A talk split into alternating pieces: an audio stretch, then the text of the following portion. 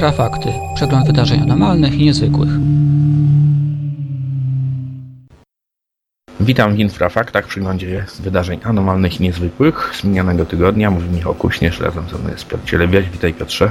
Witam. W tym wydaniu powiemy o prawdopodobnym odkryciu biblijnego Edenu, jak też o kilku obserwacjach, czy też mm, raczej niezwykłych zdarzeniach związanych z UFO, rocznicy spotkania z UFO, sprawy tak zwanej Cash Landrum i o nowej książce o wampirach. Zacznijmy może od tego Edenu, bowiem e, archeolog Jeffrey Rose na łamach e, czasopisma Current Anthropology w swym artykule wskazuje na to, że nowe ślady odkryte przez archeologów e, mogą nam mówić wiele właśnie o tym, czy ten mityczny Eden, raj, rzeczywiście istniał i wskazuje tutaj na, nawet na to, że być może wody Zatoki Perskiej skrywają obszar właśnie gdzie znajdował się Eden. No tak, wskazuje on, że istniało tam, istniał tam szereg oaz, w których rozwijała się cywilizacja w jej, w jej wczesnych stadiach. No najciekawsze z tego wszystkiego jest to, że być może zachowana w pamięci późniejszych pokoleń historia tego, co się stało z tym Edenem, czyli z tą kolebką, no właściwie blisko wschodniej cywilizacji, wiąże się z biblijnymi przekazami, czyli rzeczywiście mógł istnieć tam, mm, mógł być tam zlokalizowany bliżej nieokreślony E, ośrodek cywilizacyjny, który potem najprawdopodobniej został zalany przez wody mm, Zatoki Perskiej i stąd być może wywodzi się historia o Noem i, i potopie. E, jakiś czas wcześniej, właściwie co jakiś czas pojawiają nam się rewelacje odnośnie nowych ustaleń w sprawie różnego rodzaju biblijnych historii. W tamtym roku mieliśmy coś o Sodomie i Gomorze, w mhm. tym roku mieliśmy coś o Noem, prawda, nową wersję historii o Noem, w tym, że przemierzył on wody tego potopu nie w Arce, ale na Tratwie. Także wszystko się nam jakoś tutaj mm, wiąże i zaplata. No jest to historia o tyle ciekawa, że wskazuje, że być może uciekinierzy z tego mm, biblijnego Edenu, czyli z tej pierwszej, właściwie wczesnej cywilizacji, dali początek potem wielkim cywilizacjom Mezopotamii, bo jak mhm. wielki naukowiec, oni osiedlili się po prostu na brzegach Zatoki Perskiej, być może dając jakiegoś tam kopniaka cywilizacyjnego dla późniejszych pokoleń. Tak, bo Rose właśnie wspominał o tym, że też y, nowe stanowiska archeologiczne wskazują na to, że, że już 7-8 y, tysięcy lat temu te cywilizacje były dosyć zaawansowane. I to jest ciekawe, bo jeszcze tutaj wspomnę tylko, że jakby Rose w pewien sposób potwierdza na przykład to, o czym mówił Sitchin, prawda? Poniekąd tak. Sitchin, pamiętamy, zmarły w tym roku twórca tak zwanej teorii o starożytnych astronautach, nie mogąc się pogodzić z faktem, że nagle wybuchła tutaj nam cywilizacja i kultura, widział jej źródło w przybyszach z kosmosu, z jakiejś tam odległej planety, którzy dali człowiekowi, prawda, wiedzę o tym i owym. Natomiast wydaje mi się, że trzeba jeszcze wiele czasu, żeby potwierdzić te teorie, a dobrze wiemy, że coś takiego takiego jak zagadka pochodzenia człowieka, tudzież rodzenie się cywilizacji jest tematem bardzo, bardzo skomplikowanym i nie da się go też zamknąć w hmm. jednym czy dwóch odkryciach. Także to był proces z wieloma składnikami i dopiero myślę, takie całościowe ujęcie może nam więcej o tym co nieco powiedzieć. Tak, a Rose mówi o tym, że odkryto ponad 60 nowych stanowisk, także myślę, że czeka nas wiele nowych informacji, które w najbliższym czasie napłyną i pewnie będziemy o tym mówić.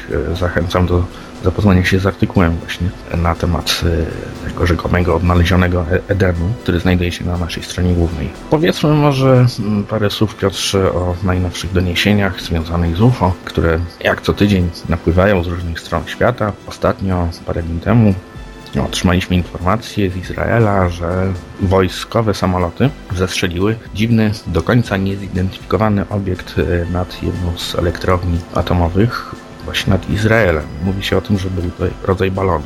No tak, w tym przypadku użyto tego terminu UFO, żeby opisać obiekt nieznanego pochodzenia i bliżej nieokreślonego przeznaczenie. Natomiast no, nie ma wątpliwości, że był to było coś w rodzaju, nie wiem, może do biegu szpiegowskiego. Kto wie, czy nie pochodzenia irańskiego.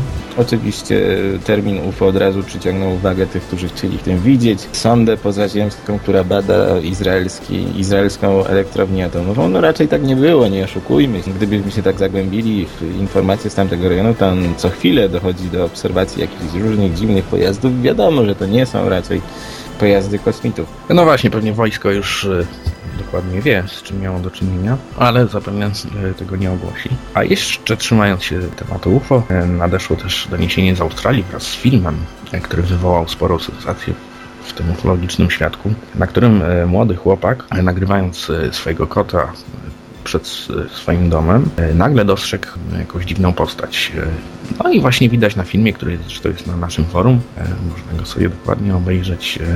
No, coś dziwnego tam się poruszającego w krzakach i wysyłającego jakieś takie promienie jakby z lasera.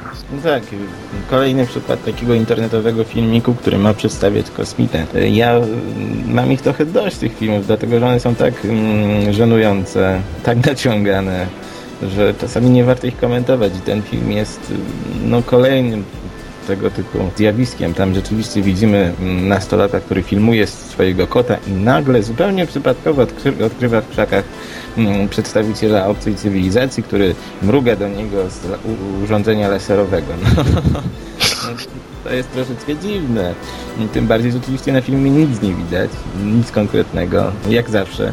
Gdybyśmy się tak zagłębili w historię tych filmów, to przynajmniej kilka w roku jest taki. Oczywiście Mhm. zaraz pojawiły się komentarze internautów, bo ten film głównie robi karierę w internecie, nie ma gdzie, gdzie szukać gdzie indziej, ani mm, prawda też tej historii. Wszyscy podkreślają jego walory, natomiast nie ma żadnych walorów. To jest jeden z wielu filmów obliczonych na to, żeby wywołać sensację. Kto ma się nabrać, to się nabierze. Mm, Natomiast no, nic, nic ciekawego w tym nie ma, tak ja przynajmniej uważam, bo widziałem już takich filmów tak dużo i nawet lepszych, że, że uważam, że jest to nawet nie, nie warte wspominania. No może oprócz tego, że wywołało to taki wielki odzew. Nie pamiętam na przykład taką historię sprzed hu, hu, hu, bodajże pięciu lat, tak, albo czterech lat, kiedy w Meksyku mm, doszło do czegoś podobnego. To znaczy ten film się potem pojawił. To, były pierwsze, to był pier, pierwszy okres właściwie, kiedy zaczęły się pojawiać takie filmy z rzekomymi kosmitami. Przedtem ich nie było. A kiedy internet się zaczął powszechniać, to pojawiła się możliwość wrzucania tych filmów i oczywiście wywoływania jakichś tam sensacji, czy nawet, no niektórzy może nawet kiedyś na tym zarobili, ale pamiętam na tym filmie przedstawiona była taka scenka, gdzie meksykańscy chłopcy grają w piłkę, nagle ta piłka im e, odlatuje, e, jeden z nich podchodzi po tą piłkę i nagle ciach za supa wyłania się kosmita, który taką ogromną ręką, długą, chyta tego biednego chłopca, oczywiście następuje panika, wszyscy krzyczą i uciekają. I to jest filmik tego pokroju. Potem, Mhm. jeżeli sobie przeczeszamy internet, to ich znajdziemy po prostu dziesiątki. No jeszcze był film Stana Romanka z Oczywiście. kosmitą za oknem. Oczywiście, ten pan miał pokazać kosmitę i nie pokazał. I ja do dzisiaj czekam i myślę, że kiedyś pokażę. Yy, Ale było masę takich filmów, jakieś tam tańczące karły z Argentyny, czy też yy, pamię pa pamiętny film, a on jest jeszcze starszy, z rzekomym gadającym kosmitą nagranym gdzieś tam w którejś z amerykańskich baz. Także to jest taki internetowy UFO folklor i ja bym się tym nie przejmował najzupełniej, gdyż Mhm. dowody, nawet jeśli te filmy aspirują do takiej rangi, są po prostu bardzo, bardzo, bardzo słabe. Zwyczajnie przez to, że na tych filmach nic nie widać. Tak, a jeśli mówimy o UFO w konkretach, to może powiedzmy o zbliżającej się rocznicy w przypadku Cash Landrum z 1980 roku, z 29 grudnia, kiedy rzeczywiście doszło do czegoś e, niezwykłego e, i to nie pozostającego tylko w sferze dziwnych opowieści, e, które można różnorako interpretować, ale w postaci realnych śladów e, i uszczerbku zdrowia świadków. No tak, jak podkreśliłeś, jest to rzeczywiście konkretny przypadek, bo może nie, tutaj nie będziemy go całego opisywać. Opis znajduje się mm, w artykule na naszej stronie. Można tam przeczytać również wywiad ze świadkami. Powiedzmy tylko pokrótce, że troje pasażerów samochodu, który zmierzał do teksańskiego Dayton, nagle spotkał się na drodze z dziwnym obiektem. To znaczy ten obiekt dosłownie zagrodził drogę y, tym dwóm paniom. Była to Betty Cash i Vicky Landram i jej wnuk Colby. Co się okazało? Panie wyszły na zewnątrz, chłopiec szybko wrócił do auta, zawołał swoją babcię, przerażony widokiem takiego obiektu w kształcie diamentu, z jakimiś światłami po środku, spod którego buchał um, jakiś taki mm, płomień. Pani Landram wróciła do, mm, do samochodu, na zewnątrz pozostała pani Betty Cash i niestety to był błąd, bo jak się okazało, skutki tego spotkania z UFO były dla obu pań mm, tragiczne, dlatego że już pół godziny później poczuły one właściwie mm, efekty i objawy, które przypominały bardzo mocno chorobę popromienną. To znaczy, ta pani Cash, która była wystawiona na działanie tego obiektu najdłużej, no po prostu... Mm, e, Była oparzana. Była oparzona, wyglądała tragicznie, łącznie tutaj z pęcherzami na całym ciele, z opuchlizną, z tygodniową, prawda, właściwie utratą wzroku. Spędziła w szpitalu ponad miesiąc i nikt nie był w stanie powiedzieć, co się z nią dzieje. Wypadły jej w dodatku włosy.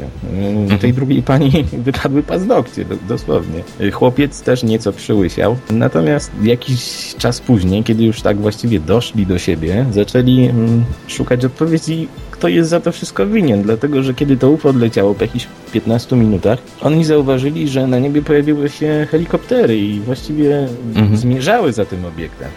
I kiedy te panie szukały odpowiedzi, próbując również znaleźć kogoś, kto jest odpowiedzialny za ich stan zdrowia, bo właściwie pani Cash no, ze zdrowej kobiety stała się inwalidką.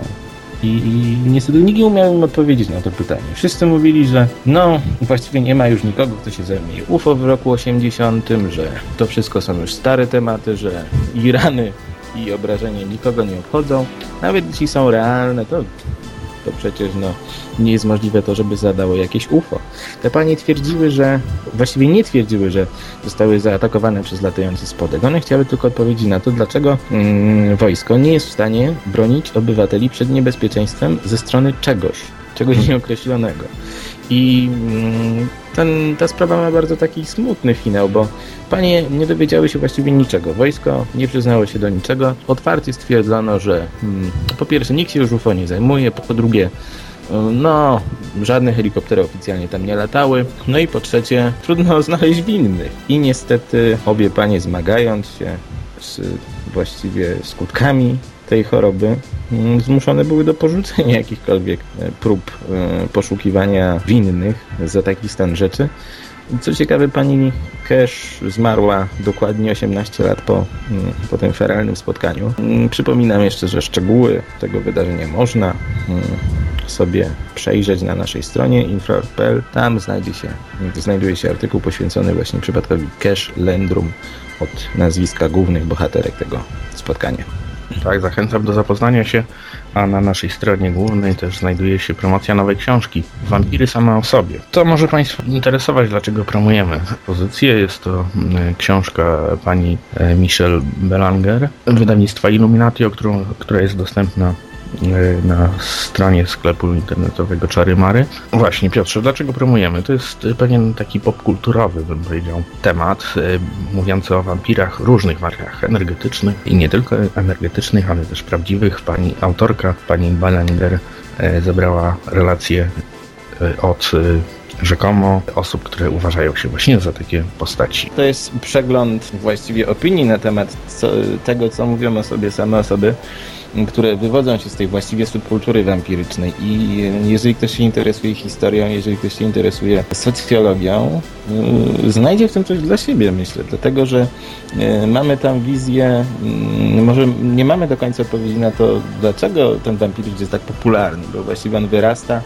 nam z ludowych wierzeń, a teraz nam się przekształcił coś w rodzaju alternatywnej kultury i niekiedy trochę kabecznej alternatywnej kultury z różnymi dziwactwami, ja powiedziałbym nawet dewiacjami niekiedy.